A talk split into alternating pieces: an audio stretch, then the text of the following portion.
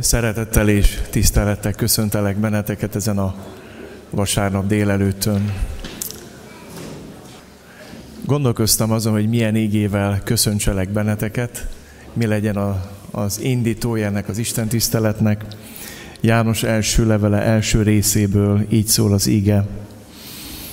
Ami kezdettől volt, amit hallottunk, amit szemünkkel láttunk, amit megfigyeltünk, amit kezeinkkel is megtapintattunk, azt hirdetjük az élet igéről, mert megjelent az élet, mi pedig láttuk, és bizonyságot teszünk róla, és hirdetjük nektek is az örök életet, amely az atyánál volt, és megjelent nekünk.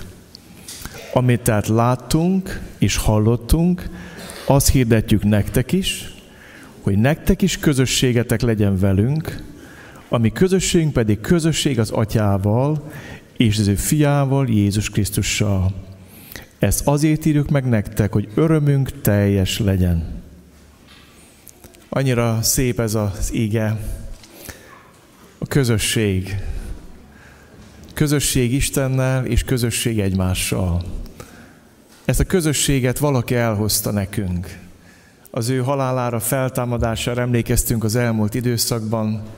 Itt van a kereszt, itt van a nyitott sér, jelképei, amik mind arról szólnak, hogy mit tett Jézus azért, hogy Istennel közösségbe kerüljünk. És ez egy hatalmas ajándék, egy, ó, egy felbecsülhetetlen ajándék, amit illik megünnepelni, illik átélni, megélni. Bocsánat, ilyet mondok, illik kiaknázni. Maximumra járatni ezt a közösséget. De nézzétek meg a folytatást. Beszél arról János, hogy egyetlen egy dolog tudja megtörni ezt a közösséget. Ez pedig az jut, amit hallottunk, és hirdetünk nektek, hogy az Isten világosság, és nincs benne semmi sötétség. Ha azt mondjuk, hogy közösségünk van vele, és a sötétségben járunk, akkor hazudunk, és nem cselekedjük az igazságot.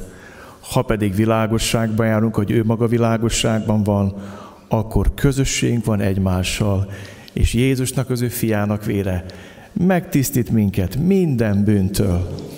De nagy dolog ez. Az egyik dolog, amit mond János, hogy van valami, ami ezt a közösséget megtöri.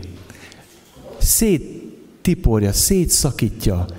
Az, amikor sötétségbe járok. Mikor járok sötétségbe? Hát amikor olyasmiket csinálok, amiket magam előtt is szégyelek, nem csak Isten előtt, ez megtöri a közösséget. De mikor kijövök a világosságra, megszűnik a lázadás állapot az életembe, akkor ez a közösség helyreáll.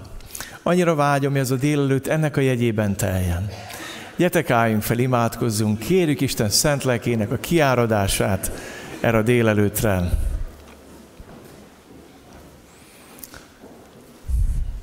Felfoghatatlan Úr Jézus Krisztus, a Te szereteted, a Te áldozatod nagysága, Felfoghatatlan az, hogy kiszakadtál az Atya szeretetéből, az Atya szívéből, a vele való közösségből egy időre. Azért, hogy bennünket, sötétségben élő embereket hazavezes, kibékíts Istennel. Köszönjük, hogy megfizetted az Istennel való közösségnek a hatalmas árát, azzal, hogy magadra vetted bűneinket, azzal, hogy elhordoztad bűneink büntetését, Imádunk téged ezért, dicsőtünk téged ezért, hódolunk előtted, Uram. És köszönjük, hogy ezért lehetünk ma együtt ezen a helyen. Nem azért, mert van egy szép imaházunk, meg szimpatikusak az emberek, akik ide jönnek, egyedül azért, mert ott a kereszten életed adtad értünk. Ezért van közünk egymáshoz és ez tud ma közösséget teremteni ezen a helyen. Vágyunk és szomjazunk erre a közösségre. Árasz ki ránk kegyelmedet, miközben imádunk, dicsőítünk. Adj szívet és egy lelket, amikor hódolunk előtted. És kérünk, hogy kegyelmed és irgalmaddal hoz ki minket a sötétségeinkből. Mind abból, mi megtöri ezt a közösséget. Összezúzza, szétépi, hoz ki minket, hogy ragyogjon fel rajtunk a te világosságod, a te szabadságod, a te örömöd. Egyedül te dicsőségedért kérünk, hallgass meg. Amen. Foglaljatok helyet, átadom a szót a dicsőítő csapatnak.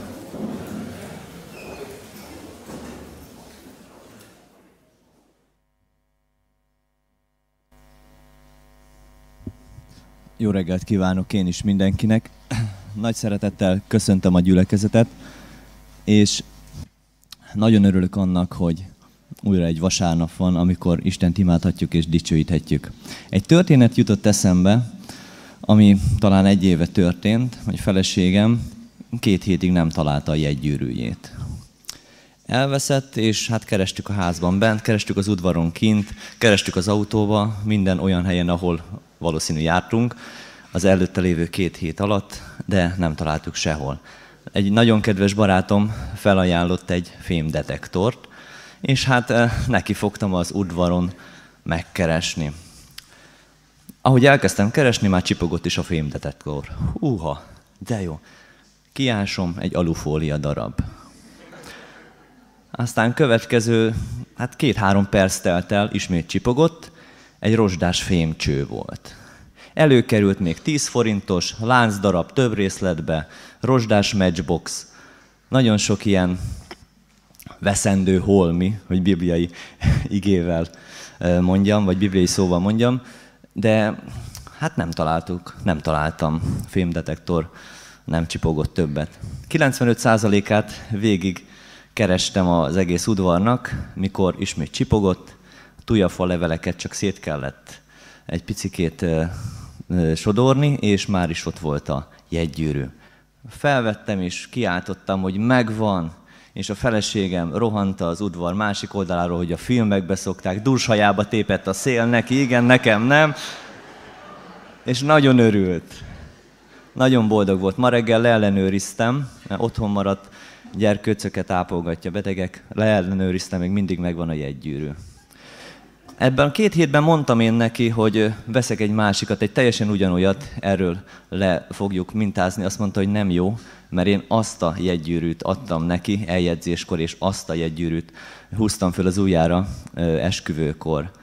Hát Isten nagyon nagy kegyelme volt, hogy a fémdetektor megtalálta. De eszembe jutott az, hogy vajon a mi lelkünk mire érzékeny, mire csipog. Csipog-e arra, hogyha a nagyvilágban bizonyos témák nagyon-nagyon erősen előjönnek közösségi oldalakon. Most a választás. Csipog-e akkor, hogyha mondjuk a kedvenc bajnok csapatunk nyer egy nagy mérkőzést? Vagy hogy a kedvenc országunknak a válogatottja jó helyezést ér el világversenyen? Csipog-e akkor, hogyha kedvenc művészünk nem tudom milyen díjat vesz át? Lehet, hogy csipog, de hadd mondjam el, hogy ez csak egy rozsdás vascső. Az igazi az az, hogy Jézus odaadta saját magát. Eljegyzett magának örökre. A Hoseás 2.18-ban ezt olvasom. Eljegyezlek magamnak örökre, és pedig igazsággal és törvényességgel, írgalommal és kegyelemmel jegyezlek el magamnak. Bizony hűséggel jegyezlek el téged magamnak, és megismered az Urat. Vágyom arra, hogy az énekek alatt az Isten tiszteleti alkalom alatt ezt a helyedzési ajándékot gondoljuk át, a szövetséget gondoljuk át, amit Jézus velünk kötött. Hogyha kötött már veled, akkor tudod, hogy miről beszélek, és lehet, hogy az énekek alatt szembe kell nézni a problémáiddal, a bűneiddel, és le kell rakni. Nem lehet más tenni, le kell rakni. Akár egy napja, akár tíz éve hordozod, le kell rakni. Én ezzel szembesültem a héten, és nagyon-nagyon rosszul állok ebben a témában. De vágyom arra is, hogy aki még nem ismerte meg ezt a szövetséget, az megismerje. Mert a jegy ajándék nem más, mint a Golgotán megfeszített Jézusnak a vére. Amin keresztül, a véren keresztül mehetünk az atyához. És Jézus kereszthalálán és feltámadásán keresztül lehet örök életünk. Az első énekünk, mivel kincsről beszéltem, Oly drága kincsem itt nekem a szép igaz remény. Énekeljük együtt, teljes szívvel ezeket az énekeket.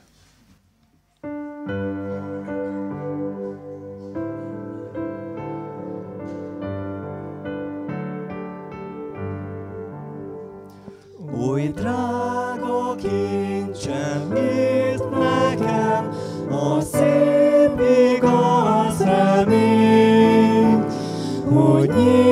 nyitva számomra megy, örökké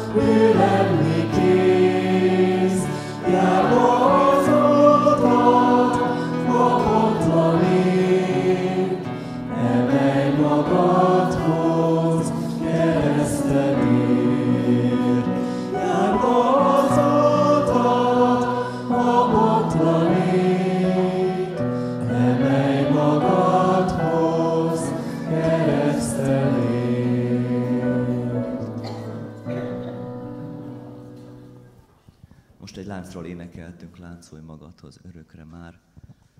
A következő énekben pedig arról éneklünk, hogy miért tehetjük ezt meg. Azért, mert az összes bűnünket elveszi Jézus, és ami hozzánk van láncolva, vagy mi a bűnhöz vagyunk láncolva, akkor felemelkedhetünk, és a láncok azok lehullhatnak. Az Úr irgalma végtelen, ezt folytom érzem én. Álljunk fel, és úgy énekeljük ezt az éneket. Az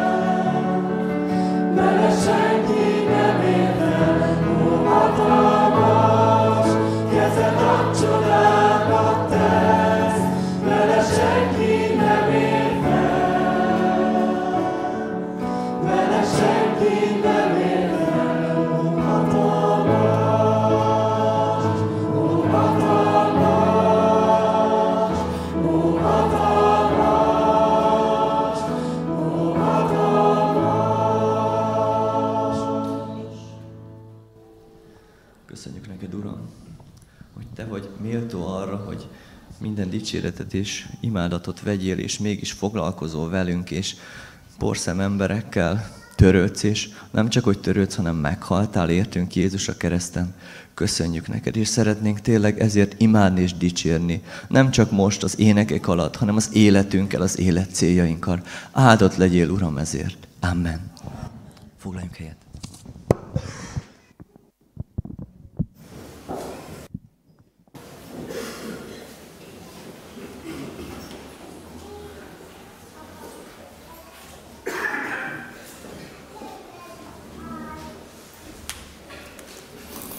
Olyan jó volt átélni ma délelőtt is, de a ma egy hetet visszanéztem. Látni azt, hogy az imádat az szív kérdése. Ma egy het egy szágitára, ma két hangszerrel imádtuk Isten. Dávid azt mondja, kész az én szívem, ó Isten, hogy zengedezzek. És hadd mondjam nektek, a gyülekezet imádata mindig akkor felemelő és inspiráló, amikor a szívünk kész amikor Isten és köztünk rendben vannak a dolgok. De nagy dolog ez. És olyan jó volt együtt imádni Istent veletek. Most, ma délelőtt is. És gyönyörködni mind, amit Isten ma egy hete végzett el a gyülekezetünkben. Hálás vagyok az Úrnak az üzenetért, az ő jelenlétéért. Három ige töredéket fogok felolvasni. Úgy tűnik nekem, hogy mintha az énekkar most nem szolgálna, vagy jól, jól tűnik? De eljön az idő, mikor úgy fogtok szolgálni, mint még soha. Csak mondom, én hiszem, ezért imádkozunk. A Máté Evangélium a 16. részéből olvasom az íget, aztán Lukács Evangélium a 6. részéből, és Efézus 4-ből. Az előbb álltunk, úgyhogy most üljünk, de figyelmes szívvel. Máté Evangélium a 16. részéből, így szól Isten igéje, egy jól ismert íge szakaszt olvasok fel, 21-től 25-ig.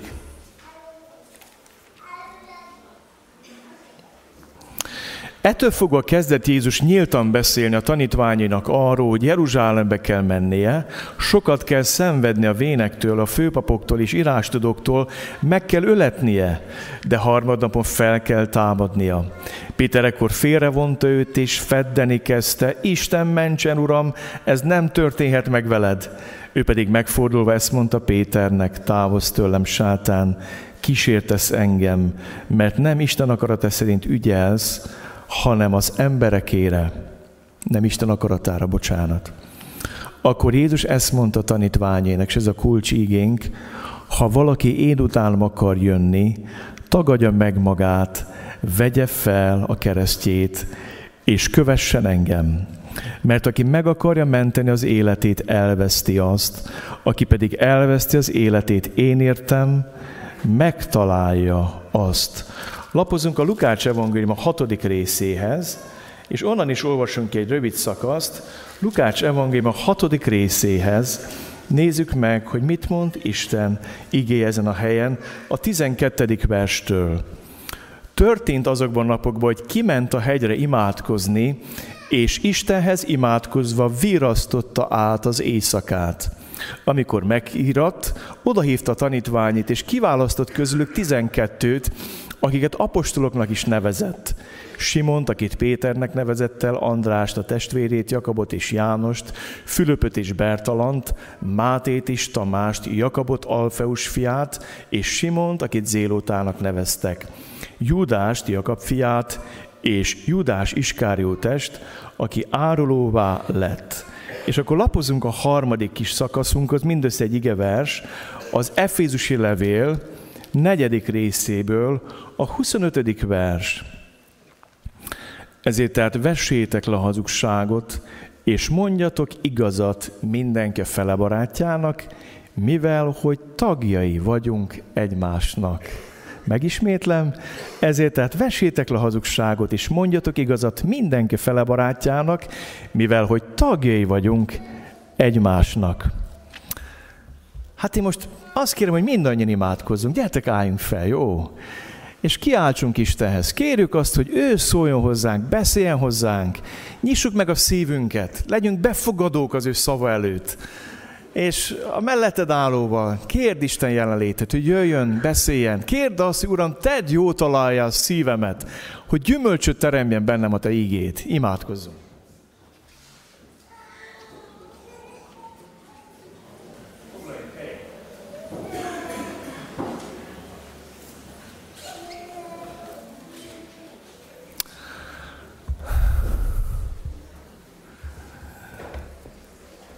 Bizonyára emlékeztek arra, hogy a tavalyi évet úgy kezdtük, 2016-ot, hogy igyekeztünk megfogalmazni gyülekezetünk célját, és akkor nagyon sokat foglalkoztunk a tanítvány identitással, és most, hogy a vertikális gyülekezet tematikán átmentünk, mi ennek az alapja, mi az a négy terület, ami, hogyha a gyülekezetben helyén van, akkor Isten dicsősége megjelenik. Úgy döntöttem, hogy visszatérek ez a témához egészen a nyári szünidőig.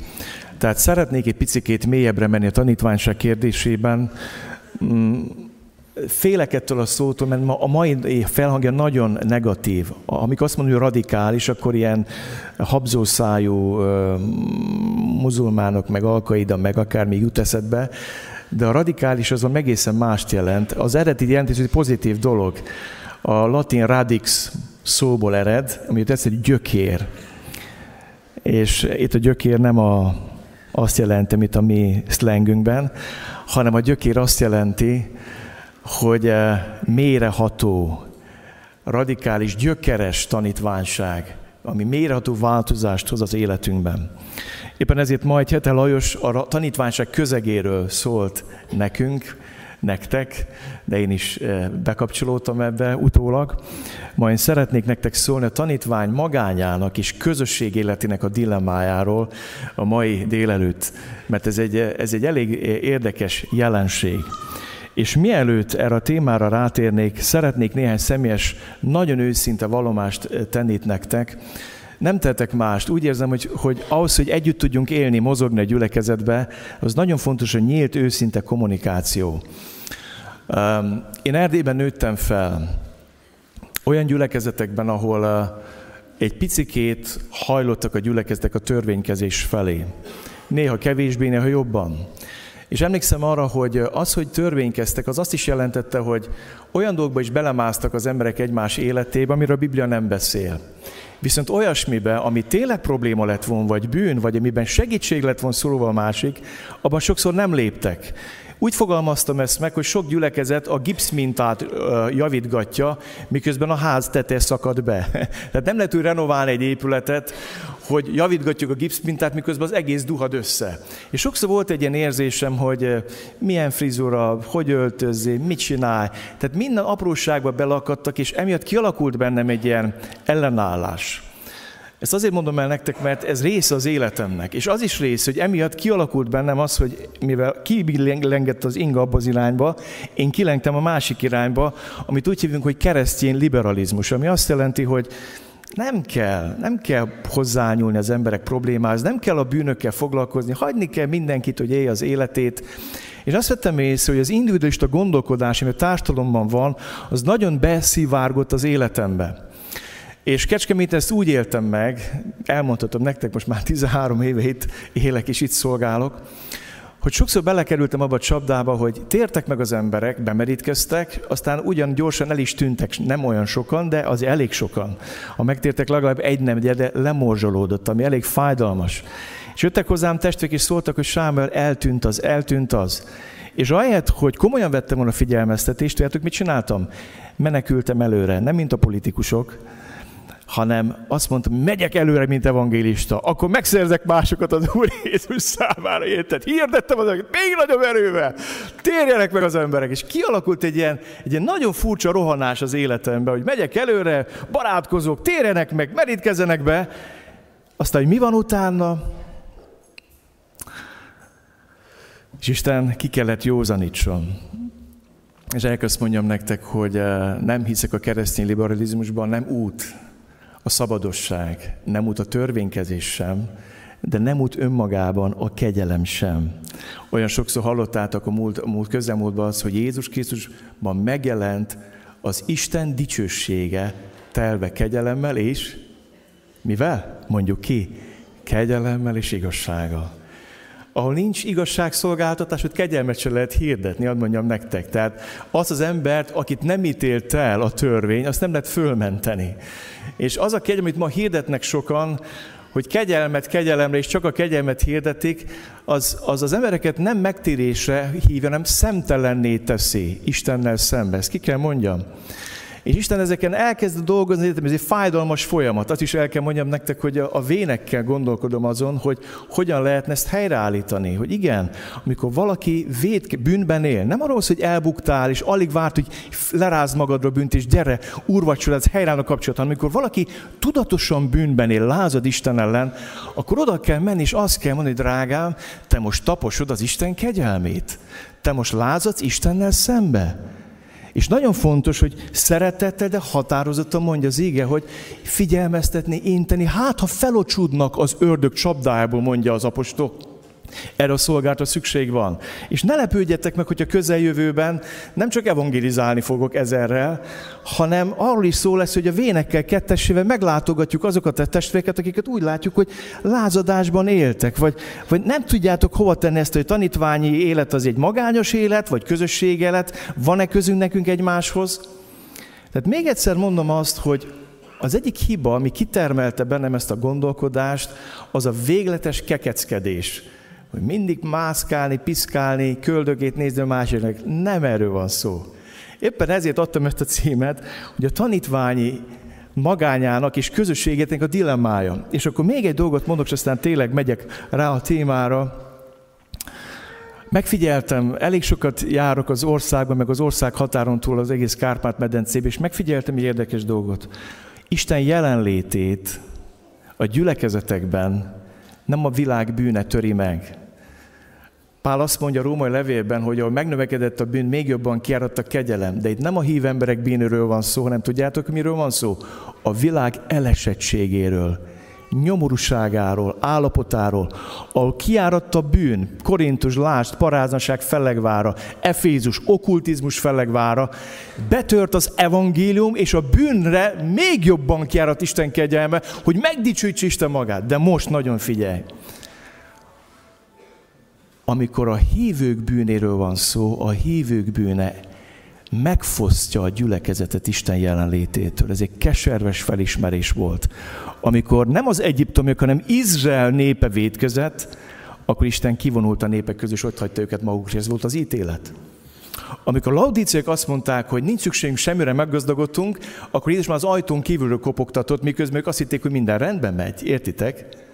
Tehát itt szeretném nektek elmondani, hogy amikor dobálózunk ezzel mondat, hogy megnövekedett többen, még jobban kiárt a kegyelem, ott nem arról van szó, hogy Sámuel élj nyugodtan lázadásba, és védkezzi, amennyit csak a, kifér rajtad a csövön, annyit védkezzé, mert még jobban ki fog áradni Isten kegyelme. Ott érvényben van Isten kőkemény figyelmeztetése. Ez az egy kis csoportban azt kérdezték tőlem, nagyon aranyosak voltak, Sámel, van egy kérdésünk. Üdvözülhetnek a wellness keresztjének, mert sokszor halljuk a wellness kereszténységről tőled. Hú, mondom, nagyon jó a kérdés, aki én visszakérdezek, miért kérdés ez nektek? miért kérdés ez nektek? És akkor elmondtam nekik elég határozottan, hogy annak függvényében, hogy ki hogyan áll Istenhez, mikor ezt, mikor azt hangsúlyozok. A Biblia beszél az igazság jobb és baloldali fegyvereiről. És ez nem piros és narancsárga. Itt arról van szó, ha valaki tapossa a szövetség vérét, az figyelmeztetni kell a zsidó itt levő, drágám, sétálsz a véren, figyelmeztetlek, Isten rázom fel a közönyből. Amikor valaki meg kétségmes, hogy uram, vajon megbocsát nekem, nem bocsát, meg annyit védkeztem, annak meg a kegyelmet kell túlhangsúlyozni, hogy figyelj, Isten oldaláról tökéletesen megtart téged. Ő tényleg megtart, Isten oldaláról nem lehet kiesni kegyelemből. Üdvözülhet-e a wellness keresztje? Ez volt a kérdés. Mikor melyiket kell hangsúlyozni? Kell egy egyensúly legyen a tanításban. Még egyszer mondom. A világ nyomorúsága, elesettsége, az előhív Isten kegyelmének a kiáradását, de amikor a hívők élnek bűnben, és makacsul lázadnak Isten ellen, az előz Isten jelenlétét a gyülekezetből. És egy döbbetes felismerésem volt az elmúlt hetek, mikor Erdélyben voltam, mikor hívtam a hívőket megtérésre, Elkezdtek tömegesen jönni le. Átalakultak az Isten tiszteletek intenzív ima alkalmakká lenne a pincébe. 20-25 ember elkezdett egy szívvel imádkozni, és ezt csak azt láttam, hogy jönnek le a nem hívők is. Értitek? Tudjátok, hogy miért? Mert visszatért Isten az ő népe közé. Nem az Úr keze rövid, mondja Ézsajás, hanem a ti bűneitek választ. Nem az ő fülesüket. Tehát vegyük ezt komolyan, kedveseim. Ez a mai témánkat érinti. Egy nagyon nehéz és kényes téma ez, de szólnunk kell erről.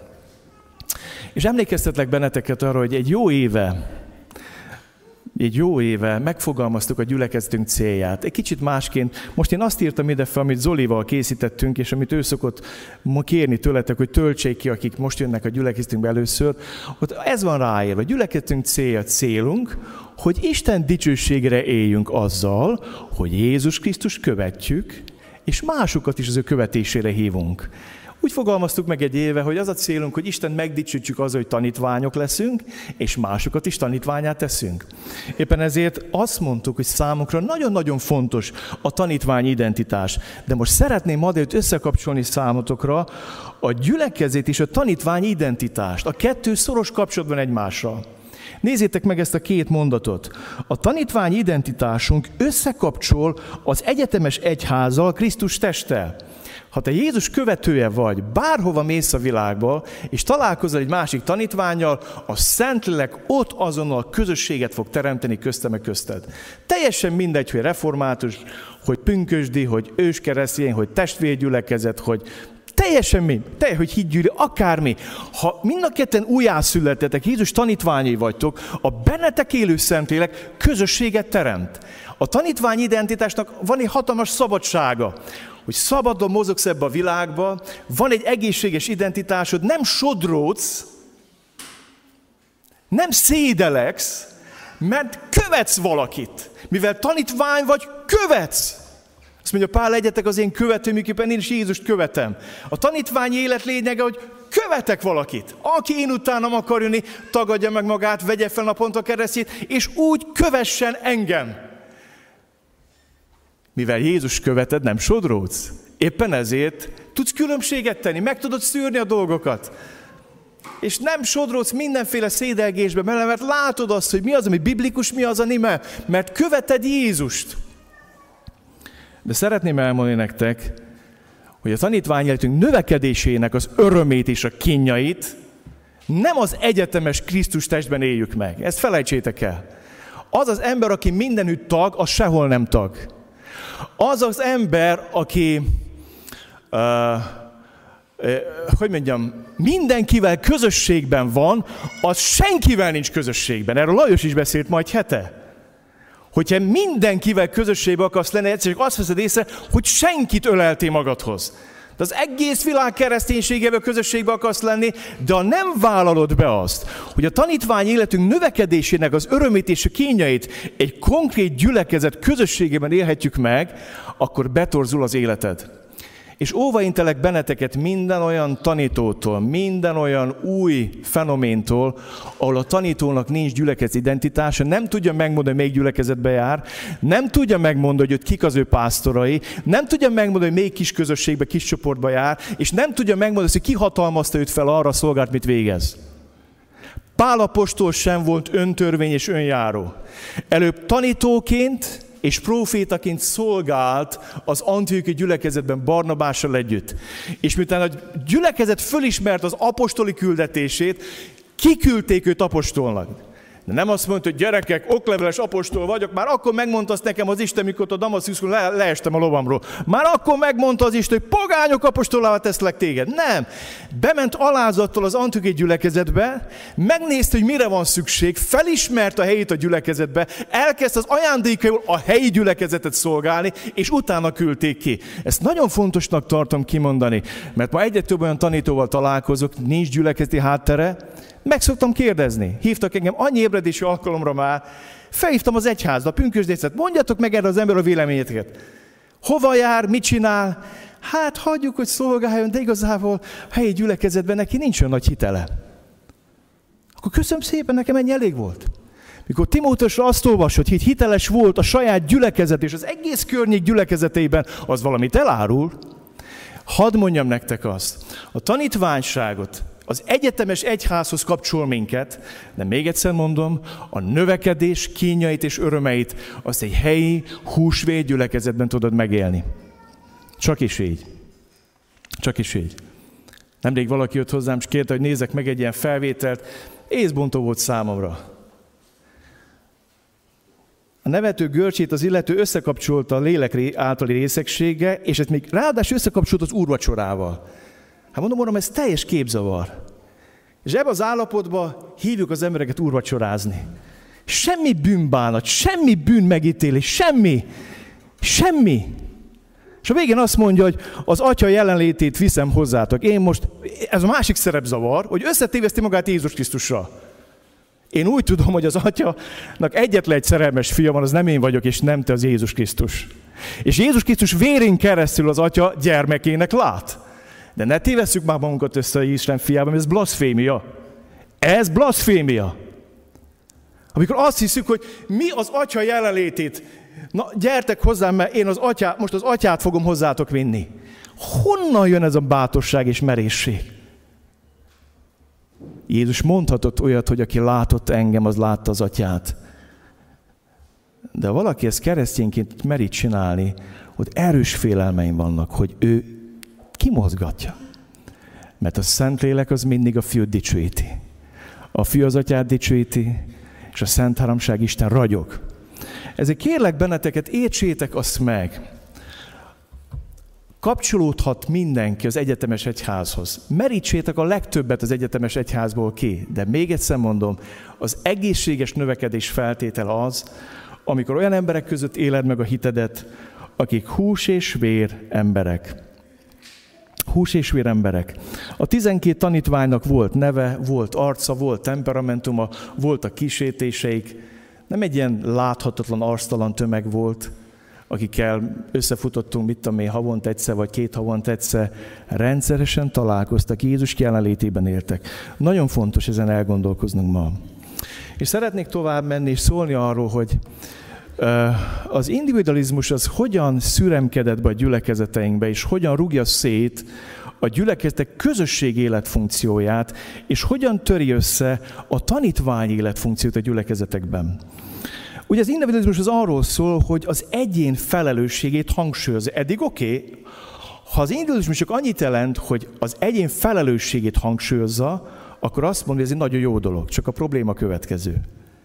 Az az individualizmus, amiben ma élünk, az az egyén jogait túlhangsúlyozza a felelősség rovására. És az egyén jogainak a túlhangsúlyozása az önimádathoz vezet. Csak egy példát mondok nektek az individuális öngyilkos ellenmondásairól. Mondok egy példát. Amíg a magzat meg nem születik, a szülő jogai a legfontosabbak. Anyu és apu eldönteti, hogy ez a gyerek élhet vagy nem élhet. Akarjuk vagy nem akarjuk. Figyelitek? Zárójelbe oda teszem, azt mondja az individuális, hogy még meg nem születik a magzat, az anyuka az Isten, meg az apuka az Isten. Mert dönt az élet és a halál felől, mondjuk ki, magyarul, jó? Aztán, amikor megszületett a gyermek, akkor a gyermek jogai legfontosabbak, értitek? És csinálunk a gyermekből pit. Jó Istent. Nem? És azt mondjuk, hogy a gyermek joga mindenek felett. És nézzétek meg Norvégiában, hogy cibálják ki a gyerekeket. Totál normális, épkézláb családokból a Berneveret intézmény, mert túlhangsúlyozza a gyermek jogait. Ez egy öngyilkos gondolkodás, amikor csak ainkról van szó. És nem csak erről van szó, néhány izmust hozok ide nektek. Például az egyén mindenek felett, ez az individualizmus, az egyén.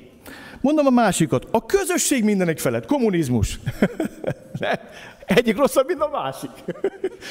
Ott meg kell ölni mindenkit, aki a közösségnek nem lenni, ki kell nyírni, gulágra kell vinni, a közösség mindenek felett. Mondom a harmadikat. Az ember mindenek felett.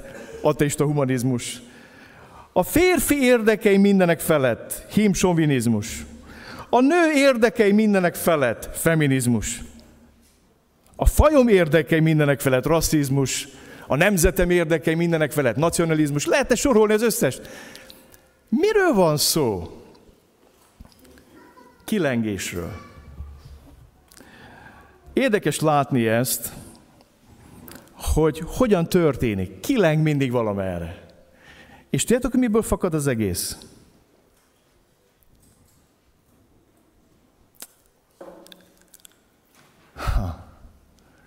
Ez úgy kéne megfogalmazni, hogy mindenek mellett, nem? Nem?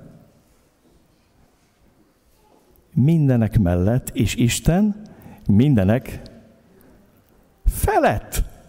Értitek? Az a baj ez az egész izmussal, az izmusok azért jönnek létre, mert hiányzik belőlük Isten. Amikor az ember kikerül Isten uralma alól, akkor jönnek az izmusok. És pótolni kell Istent valamivel. És abban mindig végtelen, törékeny, eszement végletek lesznek. Amikor Isten mindenek felett van, akkor mindenki elfér mindenek mellett. Érted? De amikor Isten nincs mindenek felett, akkor mindenki mindenek felett akar lenni. És ez tragédia. És ez öl, ez kinyír, ez pusztít. És akkor menjünk egy kicsit a gyökerekre, és nézzük meg. Még mindig nem az égéről beszélek, azt mondjátok, de mindjárt meg fogjátok érteni, hogy miért olyan fontos, megértsük az egésznek a, a hátterét. Az ember szeretett közösségre teremtett lény. Arra lettünk teremtve, hogy szeretett közösségben éljünk az Istennel, és szeretett közösségben éljünk az embertársainkkal. És itt szeretném nektek elmondani, hogy ez a természet felettinek és a természetesnek egy nagyon különleges szövete. Az ember, aki a föld porából lett megformálva, kapott Istentől valamit, amit nem lehet föld alá temetni. Élő lényé vált az ember, hogy Isten az ő lelkét lehelte belénk. Éppen ezért ez egy transzcendens kapcsolat. Az embertársi kapcsolatunk pedig horizontálosak, immanensek, láthatóak. De érdekes a kettő képez egy érdekes szövetet. Isten az emberiséget beleszőtte a látható és a nem látható világba. Beleszőtt a transzcendenst az immanensbe, és fordítva. Természet felett itt a természetesbe. Bele vagyunk szőve. És hogyan? Szeretet kapcsolat lettünk teremtve. Ez a mi életközegünk. És az történik, amikor belép a bűn az életünkbe, kiszakít, vagy kitép a szeretet közösségből. Ilyennel szeretném most megközelíteni mai témát, hogy a bűn az megtöri a közösséget. Szembefordít Istennel, szembefordít egymással, ránk szakad a magány a bűn miatt. Itt hadd mondjak nektek néhány történetet. Ádám és Éva érdekes dolgot él meg hogy félnek az Istentől, és el akarnak bújni a bukor mögé, félnek egymást, és el akarnak bújni a fögefa levél mögé. Egymás mellett vannak, és mégis magányosak. Mert a bűn az szembefordít, szakít, tör, kiszakít a szeretet közösségből. Mondom a következő példát. Ákán. Mikor Isten megparancsol Jerikóból semmit nem szabad megtartani, föl kell áldozni egy pogány elátkozott város, minden javát, kincsét Istennek, akkor az Ákán elmegy és lop valami ezüstrúdakat, meg aranyköntöst, meg már nem tudom pontosan, de elmegy és lop. És érdekes dolgot csinál Ákán. Elássa sátra mélyébe, és egyszer csak azt veszi észre Ákán, hogy itt vagyok Izrael népének a közepén, és mégis magányos vagyok.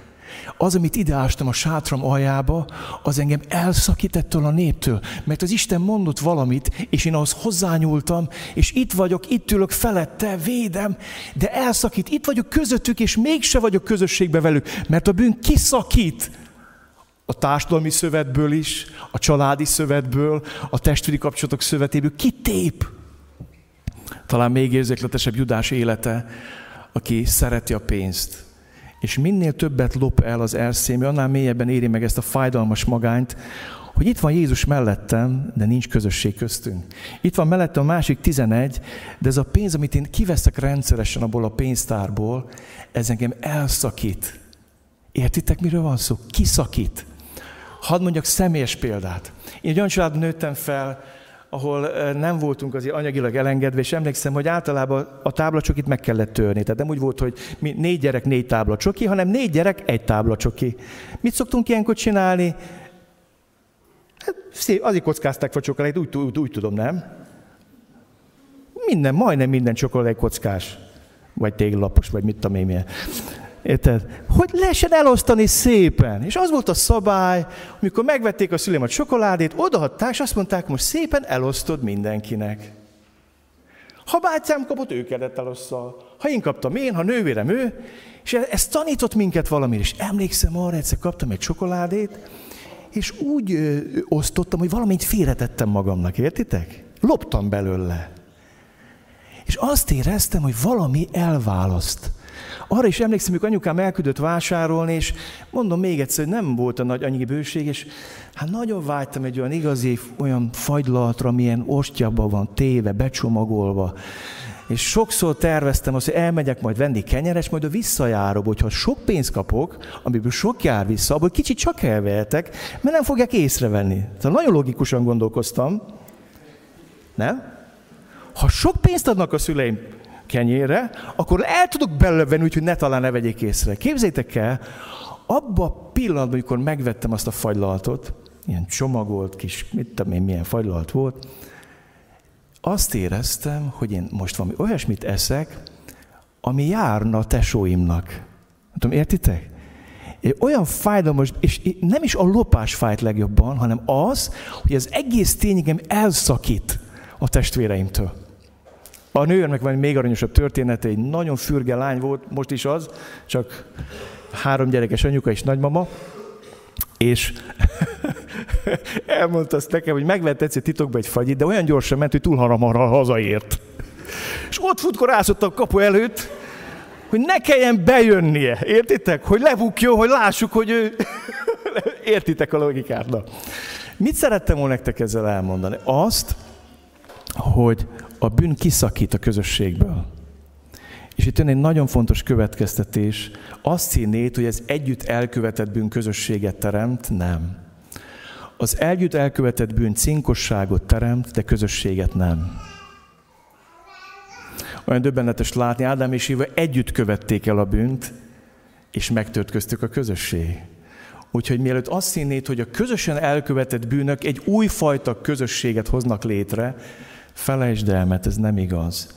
A cinkosság az nem közösség. Ádám és Iva didereg és reszket, mert kitépte őket a bűn az Istennel kapcsolatból, és kiszakította őt is, őket a bűn az egymásról kapcsolatból. Ezért kell nekünk nagyon komolyan venni. És mi az, amit ilyenkor teszünk, vagy tehetünk? Az egyik, amit tehetünk, hogy megmaradunk a lázadás állapotában. Senkinek semmi köze azhoz, hogy mit gondolok, mit csinálok, hogyan élek, ez az én életem, és azt teszek vele, amit akarok. Általában, amikor az ember ezt választja, ennek a vége a világ szerinti szomorúság. Azt mondja a Biblia, hogy ez halált nemz. Azt mondja Dávid, hogy még elhallgattam bűneimet, és megmaradtam a lázadásomban, addig elavultak, megavultak a csontjaim, életerőm ellankadt, kiszáradtak a csontjaim, a te kezed rám nehezedett. Megjelent az életemben egy halálos szomorúság. Lehet röhögni, meg lehet nevetni ilyenkor is, de az nem az, értitek? Ez, ez egy nagyon fontos dolog, hogy a lázadás az ezt hozza magával. A másik lehetőség, hogy a bűn okozta magányunk az Isten karéba visz. A születés fájdalmas magányát a családba érkezés, a közösség öröme követi, vagy váltja fel, és ezt szeretném nektek úgy kibontani egy picikét. Amikor a bűneid az Isten karjaiba visznek, a megtérés felé terelnek, akkor belekerülsz, mint a magzat a szülőcsatornába. Ez egy nagyon érdekes dolog. Ott van a maba az anyukám méhében, körülvesz az anyateste, és egyszer csak meg kell születni. Ki kell onnan jönni. És miközben körülvesz az anyuka teste, és miközben az anyuka vajudik, baromira szenved állítólag a baba, és csak nem emlékszik rá.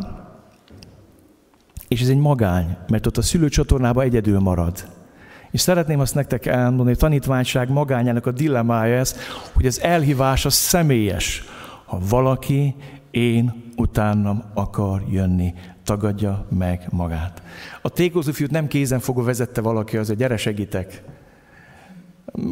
hanem az egy nagyon nehéz út volt.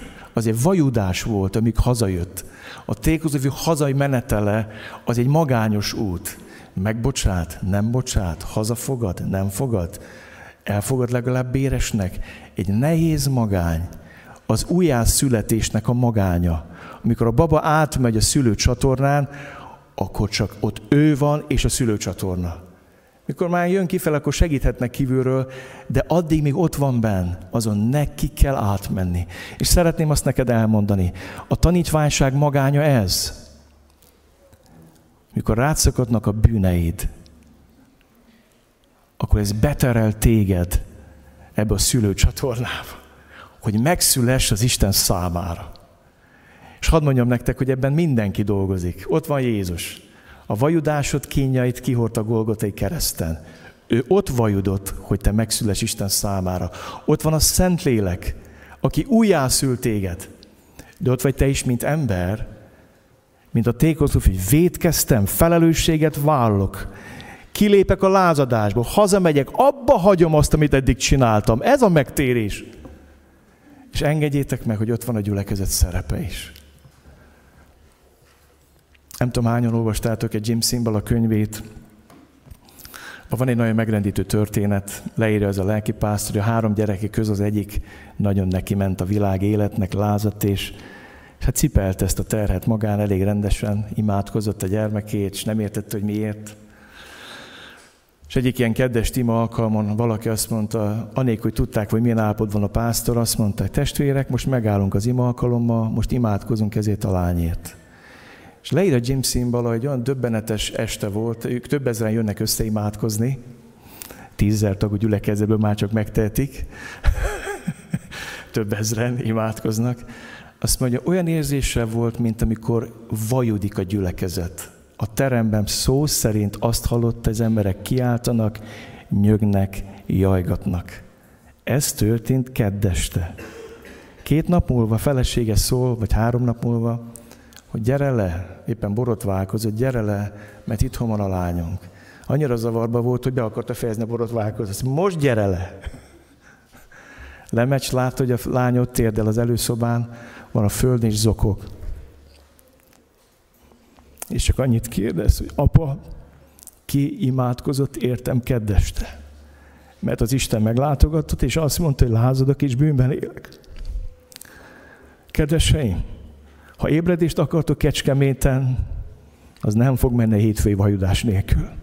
Ezt felejtsétek el. Amíg gyülekezet nem tanul meg imádkozni, nem fáj nekünk az elveszettek sorsa, nem fáj nekünk az, hogy az emberek a pokolba mennek Jézus nélkül, amíg ezt fel nem ismerjük, még imádkozni se tudunk. Amikor egyszer megmutatja nekünk az Isten, hogy merre tartanak az emberek Jézus nélkül, akkor elkezdünk vajudni, akkor megjelenik a gyülekezetben a szülés fájdalma. És higgyétek, hogy erre nagy szükség van, és hívlak benneteket. Férfiak, gyertek!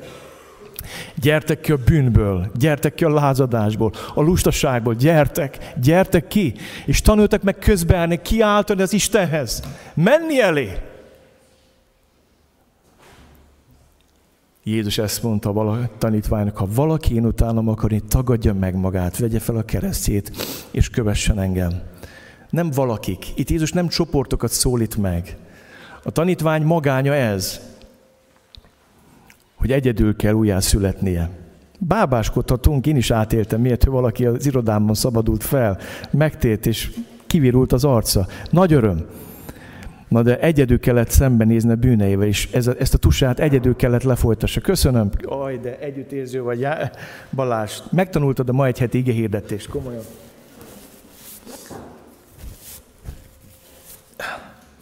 Nagyon fontosnak látom ezt. Így egy személyes dolog. Tanítványnak lenni. Ez a tanítvány magánya.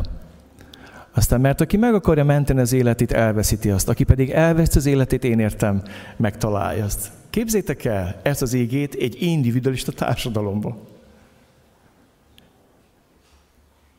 Ezt ki kell hirdetni. És higgyétek el, amikor mi azok leszünk, meg fogják lenni, jelenni mögöttünk, meg a gyülekezetben az új tanítványok. De még ezt mi nem vesszük komolyan, hanem mindenben mi vagyunk a fontosak, a mi véleményünk, a mi kényelmünk, a mi gondolatunk, a mi érzelmeink. Mi, mi vagyunk mindenek felett. Addig Krisztus nem tud megjelenni a gyülekezetbe az ő dicsősége mindenek felett, csak mindenek alatt. Van egy régi áltatos könyv, a régek biztos olvastátok, Chambers, az a című Krisztus mindenek felett. Jaj, nem szerettem, mikor a szüleim ezt olvasták, mert nem értettem belőle semmit. De mikor felnőttem és elkezdtem olvasni, akkor rájöttem, hogy az ember mond valamit, csak én nem értettem gyerekfejjel. És kaptam egy ilyen könyvet, tudjátok, mit írtam a, a, a címbe alá? Krisztus mindenek felett, Sámuel mindenek alatt. Odaírtam alá.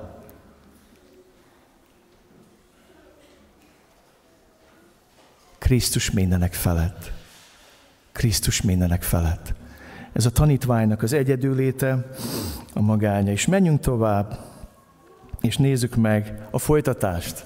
A tanítvány nem csak magányos lény. Az elhívás az magányos. És ezen át kell menni. Ezt, ezt nem lehet csoportosan megtenni. Az, a születés, az újjászületés az egy nagyon-nagyon személyes dolog. De a Krisztus követés az egy teljesen más. Úgy hívom én, hogy családba érkezés, a befogadás öröme, felelőssége és fájdalmai. Mind a három megjelenik. Szeretnék egy kicsit erről szólni itt a végén. Az érkezés és befogadás öröme. A tékoz, amikor aki hallja azt, hogy ez az én fiam, meghalt és feltámadt, elveszett és, feltám, és megtaláltatott. Az a fiú, aki azt feltételezte az apjáról, hogy talán még csak-csak, talán még csak-csak visszafogad, mint Bérest. És most azt kérem, hogy ezt feltételeztem, azt mondja, hogy ez az én fiam. Nem szégyel engem. Fiának hívni. Ez a megérkezés öröme. Aztán az apa részéről, a család részéről a befogadásnak az öröme. Aztán szeretnék szólni nektek az érkezés és befogadás felelősségéről. Azért eh, fantasztikus látni, hogy születnek a kisbabák a gyülekezetben, ugye? Örülünk neki? Én nagyon. De néha láttok karikás szemenyukákat? Nem, nem láttok? Én szoktam néha látni. Nő. Na ez a felelősség. Érted? Hogy föl kell hozzá kelni, foglalkozni kell, tisztába kell tenni. A felelőssége. Sok gyülekezet szeretni az örömét, a születésnek az új, nem akarja a felelősségét. A befogadás felelőssége, ugyanakkor az érkezés felelőssége is. És azért oda tettem azt is, az érkezés és befogadás fájdalmai. Mert be fogsz kerülni a gyülekezés, és azt látod, hogy nem tökéletes. Hoppá! Hát én azt hittem, hogy ő egy tökéletes hívő, nem? Nem az. És kiderül, hogy nem. Az érkezésre befogadás fájdalmai. Itt telik meg a mi tanítványi életünknek a közösségi vetülete. A közösségi vetülete. Kérlek titeket tehát én, aki fogója vagyok az Úrért, éljetek ahhoz az elhívátos méhatóhan, amivel elhívattatok, teljes alázatosságos szelítséggel és türelemmel. Viseljétek el egymás szeretettel, igyekezzetek megtartani a lélek egységét a békesség kötelékével. És most jön a mi ígénk, ezért tehát vessétek le hazugságot, és mondjatok igazat mindenki fele barátjának, mivel hogy tagjai vagyunk egymásnak. Annyira szomorú vagyok, mikor némek azt mondják, hogy ebbe a gyülekezetben már másodrangúnak nézik azokat, akik nem járnak kis csoportba. Kicsit szomorít, mert, mert én soha ilyet nem mondtam. Azt, hogy határozottan bátorítlak benneteket, és állítom azt, hogy a tanítványi magányt, elhívást, személyes elhívást követi a közösség élet, azt én úgy látom, hogy törvényszerű. Jézusnak sem volt könnyű elfogadni a 12 tanítványát, egy egész éjszaka küzdött az atyával, hogy megbeszélj, kiket fog az atya neki adni. El is kotyintja magát a főpapimába, atyám, akiket nékem adtál. Ez azt jelenti, hogy nem Jézus hívta el a 12-t, hanem az atya mondta meg, hogy ki lesz az a 12. És az ember Jézus ezzel vitatkozott, mint hogy te is vitatkozol azzal, hogy hát miért járok én kis csoportba? Kinek, senkinek semmi köze azért, hogy vagyok. Éljen az individualizmus. De tudjátok, mit mond Pál? Vessétek le a hazugságot, és mondjatok igazat mindenki fele barátjának, mint hogy kik vagyunk egymásnak? Mondjuk együtt. Tagjai vagyunk egymásnak. Ez azt jelenti, hogy felelősek vagyunk egymásért. Van felelősségünk egymásért. Figyeljünk oda egymásra. Ezért hoztam az igét, hogy Jézusnak ez egy, ez egy, ez egy komoly, komoly éjszaka volt. Egy komoly éjszaka. Egy átvirasztott éjszaka 12-nek a kiválasztása. És hogy micsoda különbségek voltak a 12 között. Mennyiféle temperamentumbeli, háttérbeli, annyiféle különbség. Jakab és János mindig nagy akart lenni, mindig ítélkeztek, mindig tüzet kértek. Péter a nagy szangvinikus mindig ígér, Tamás a kételkedő, Simon a zélóta, Júdás az áruló, Máti a vámszedő. Tehát ez egy, egy érdekes kis közösség. De az atya formált belőlük közösséget. A tanítványi közösséget formálta ezekből az emberekből. Hiszed-e azt? Hiszed-e azt? Hogy szükséged van közösségre ahhoz, hogy formálódj? Hiszed azt, hogy szükséged van világosságban járásra, hogy ne csak kijön a sötétből, a bűnből, hanem hogy megőrizzen téged a testvéreidnek a szeretete a sötétségben járást is a bűntől. Sokszor szoktam ezt mondani, a világosság rövés szabaddá tesz a bűntől, a világosságban járás megőriz minket a bűntől. De az igazat kell mondani egymásnak. Olyan megrendítő élményem volt keddeste, kis csoportunk egy adott pontján, azt mondta Satya, hogy tudjátok, mit kim voltunk érénkén, ő kín lakik ott elég szélen, az utcához kivisz egy gyönyörű nagy rétre, a prérire, és mondta Satya, hogy menjünk imádkozni ma sétára férfiak, hagyjuk itt az asszonyokat, hogy ők imádkozzanak külön, menjünk ki. És leszállt a Szentlélek. Hogy elkezdtünk menni és elkezdtünk imádkozni, ez csak azt vettem, hogy testem keserősen zokog, és elementális erővel szakad ki belőle mindaz, ami fogva tartja. Ott van mellette egy barátkozó, aki most fog bemerítkezni, az is érdekes, hogy uram, én nem tudtam, hogy én a közösség. Köszönöm, hogy itt vagy, jelen vagy, itt vagy, jelen vagy. Miért hagyod ki? Miért engeded? Ezek az erők ne jelenjenek meg az életedben. Egy utolsó gondolat. Sokat gondolkozni, hogy nehogy reinkarnációra gondoljon valaki. Féltem, hogy egy kírom újra születés, mert ez egy reinkarnista gondolat. De az volt bennem egy kérdés, hogy a Biblia beszél uh, újjászületésről, és beszél arról, amikor valakinek betorzul az élete, és újra meg kell szülessen Isten számára. Pálapostól még a Galatáknak ér, annyi szeretet, annyi törődés, annyi gyengétség van ebbe az apostolba.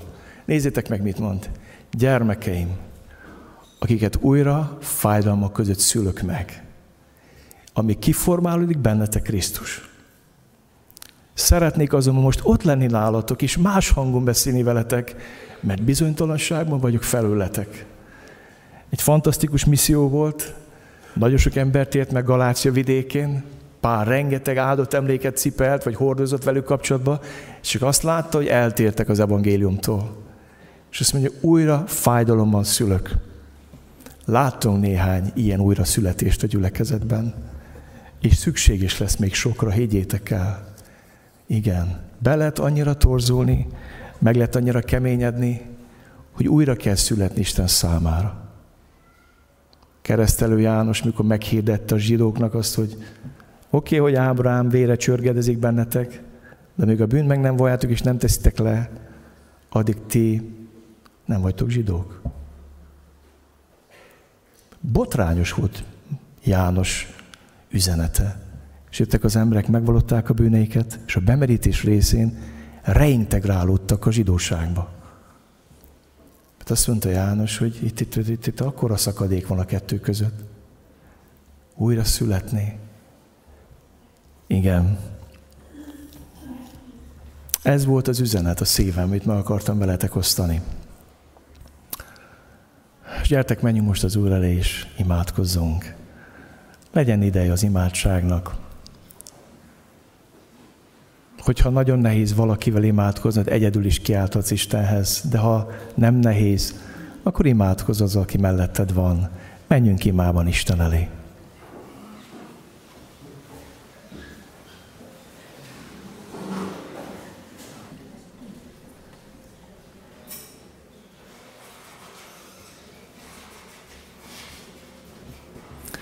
Olyan nagy ajándékot kaptunk tőled, Úr Jézus, hogy eh, visszahelyezel minket az Atya szívére. Onnan kiszakadtunk, Uram, a bűn kiszakított minket. Olyan nagy ajándék, hogy visszahelyezel a testvéri kapcsolatok szövetébe. Hoz ki minket, Uram, a bűn magányából. Vezess minket az újjászületés magányába, hogy találjunk vissza bele a közösségbe, a Te testedbe. Köszönjük, Uram, hogy munkálkodsz köztünk, és erősítsd meg, Uram, a kis csoportokat, erősítsd meg a tanítványi identitást, közösséget a gyülekezetünkben. És kérlek téged, hogy hadd induljanak új házi csoportok, hív el új vezetőket, ha kell, osztódás is legyen, Uram. Kérlek, hogy legyen mind teljesebb az a folyamat, amit te kezdtél el a gyülekezetünkbe, a te dicsőségedre. Köszönjük, hogy meghallgatsz, Uram. Amen. Énekelünk egy éneket, a gyermekeket várják foglalkozásra. Utána néhány hirdetést fogok mondani, és akkor majd megértjük a folytatást is. Jó? Kérem az éneket.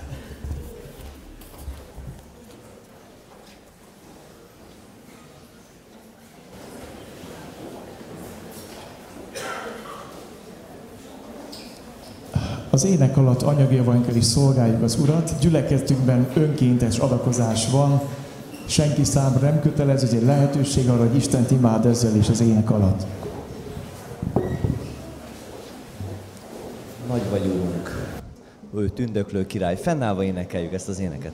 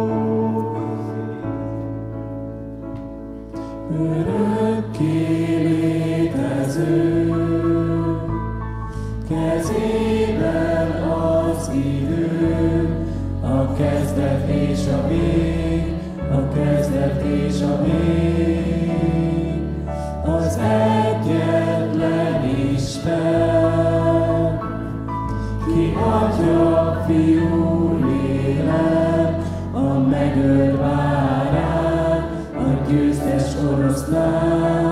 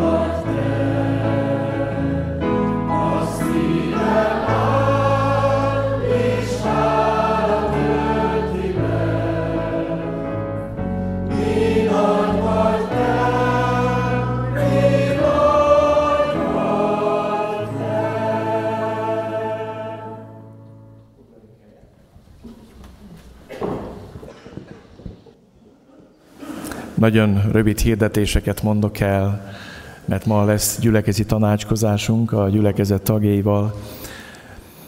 Ma egy hete Nagyvárdon voltam a Betlem gyülekezetbe, egy olyan valaki merítkezett be egy szem maga, átélte, hogy ha valaki én utánam akar jönni, ha nincs is társam, követem Jézust, akit gyerekkorában bemutattam kisbabaként, és most bemerítkezett 22 évesen. Élmény volt, együtt lenne a családdal, a gyülekezettel, hozom a Váradi Betlem gyülekezet köszöntését. Tegnap gyülekezeti eh, egyházi közgyűlésen vettünk részt a Varjola és testvéremmel. Isten áldását kívánják a gyülekezetre az egyházunk vezetői. Áldott légkörben lehetünk együtt a Veslény utcai gyülekezetben. Nem akarok most itt részletesen beszámolni. Erről jó közösségben volt a egyházvezetés, meg a küldöttek. Aztán nagyon jó volt látni, reggel mentek a rangerek útra, aztán délben vagy délelőtt érkeztek a fiatalok, az SOS faluból jövő kamaszokkal. Jó volt látni Isten lelke munkáját itt a gyülekezetben, a gyülekezet környékén. Imádkozunk, hogy legyen mindenütt az Isten megterményeitő szeretete, ereje minden szolgálaton. Hadd kérjem Tihamért, hogy néhány szót szóljon a gyülekezeti kirándulásról, aztán befejezzük az Isten tiszteletnek ezt a formáját. Már múlt vasárnap is említettem, de most már ki is tettem azokat a ö, kis lapokat a előtér ablakára, amire legyetek szívesek föliratkozni. Több, több A4-es lapot tettünk ki, és például az iratkozzon fel név szerint, aki szép kártyával akar fizetni, vagy aki valamilyen diétát tart, és ilyen diétás étkezésre lesz szüksége majd a gyülekezeti kiránduláson. Szóval legyetek szívesek megnézni ezeket a táblázatokat, és feliratkozni az aktuális táblázatba, másrészt pedig közeledik ez a kedves időszak, amikor megyünk, úgyhogy imádkozzatok, hogy jó legyen, és az Úr legyen, és találkozzunk vele ott is. Köszönöm. Köszönjük szépen. Panni.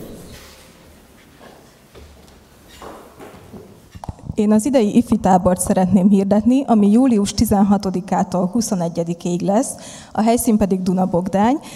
Minden olyan fiatalt szeretettel várunk, aki idén hetedikes, vagy e fölött jár már a tanulmányaiban. A jelentkezési lap az egy pár napon belül elérhető lesz a Facebookon, a Kecskeméti Baptista Fiatalok oldalán, úgyhogy ott lehet jelentkezni. A tábor ára az 20 ezer forint, erre lehet támogatást kérni és ehhez szeretnénk kérni a gyülekezet támogatását is, ugyanis már egy jó pár éve úgy csináljuk, hogy felajánlásokból osztjuk szét azoknak, akik kérnek támogatást a táborra, úgyhogy aki ilyen módon szeretne szolgálni, vagy felajánlást adni, az Varjú Eszternek, vagy nekem ezt megteheti. Illetve még egy kérésünk lenne a gyülekezet felé. Szeretnénk, ha idén el tudnánk menni autókkal a kirándulásra. Sofőrünk van, autónk viszont nincs elég, Úgyhogy hála Istennek eddig ez minden évben megoldódott, és voltak olyan családok, akik tudták nélkülözni az adott hétre az autójukat, és megkaphattuk tőlük. Ha esetleg van ilyen testvér, akkor őt pedig kérem, hogy bildágónál jelezze, és csak szeretnék bátorítani minden fiatalt, illetve szülőt, hogy hogy fontos ez a tábor, ez tényleg egy olyan hely, amitről így hallhattunk, hogy közösségbe lehetünk itt egymással, és az Istennel is, úgyhogy jó lenne, minél többen együtt tudnánk lenni ott fiatalok. Köszönöm. Köszönjük szépen! Lehetne most az összest hirdetni, családos tábor, de ezek mind fönn vannak a gyülekezet honlapján, lesznek, remélem, és uh, lehet jelenkezni majd. Rájuk gyerektábor is volt hirdetve a Juditék részéről. Kérlek, hogy uh, mindenki, akit érintve van valamelyik területen, nem maradjon ki, hanem mindannyian vegyük ezt komolyan. Uh, ahogy említettem nektek, ma gyülekezeti tanácskozásunk lesz, és most itt befejezzük az Isten tisztelek ezt a formáját. Egy rövid szünet lenne, arra gondoltam, háromnegyedkor kezdjük el, és egy ígéretem van felétek, hogy fél tizenkettőre vége, vége lesz. Ja, ez, ez hosszú? jó, akkor nem mondtam, kár volt mondani bármit. Gyertek, álljunk fel és imádkozzunk, jó? Megkérem záróimára Antal Lászlót, hogy ő imádkozzon.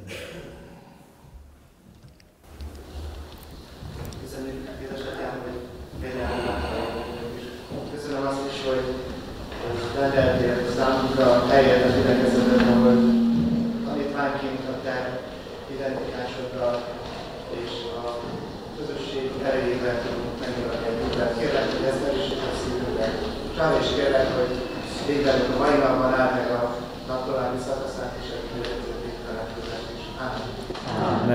akkor amennyiben lehet, kérem a tagokat, hogy háromnegyedkor legyetek itt, addig szellőztessétek ki magatokat egy picit, és háromnegyedkor találkozunk itt a nagy teremben.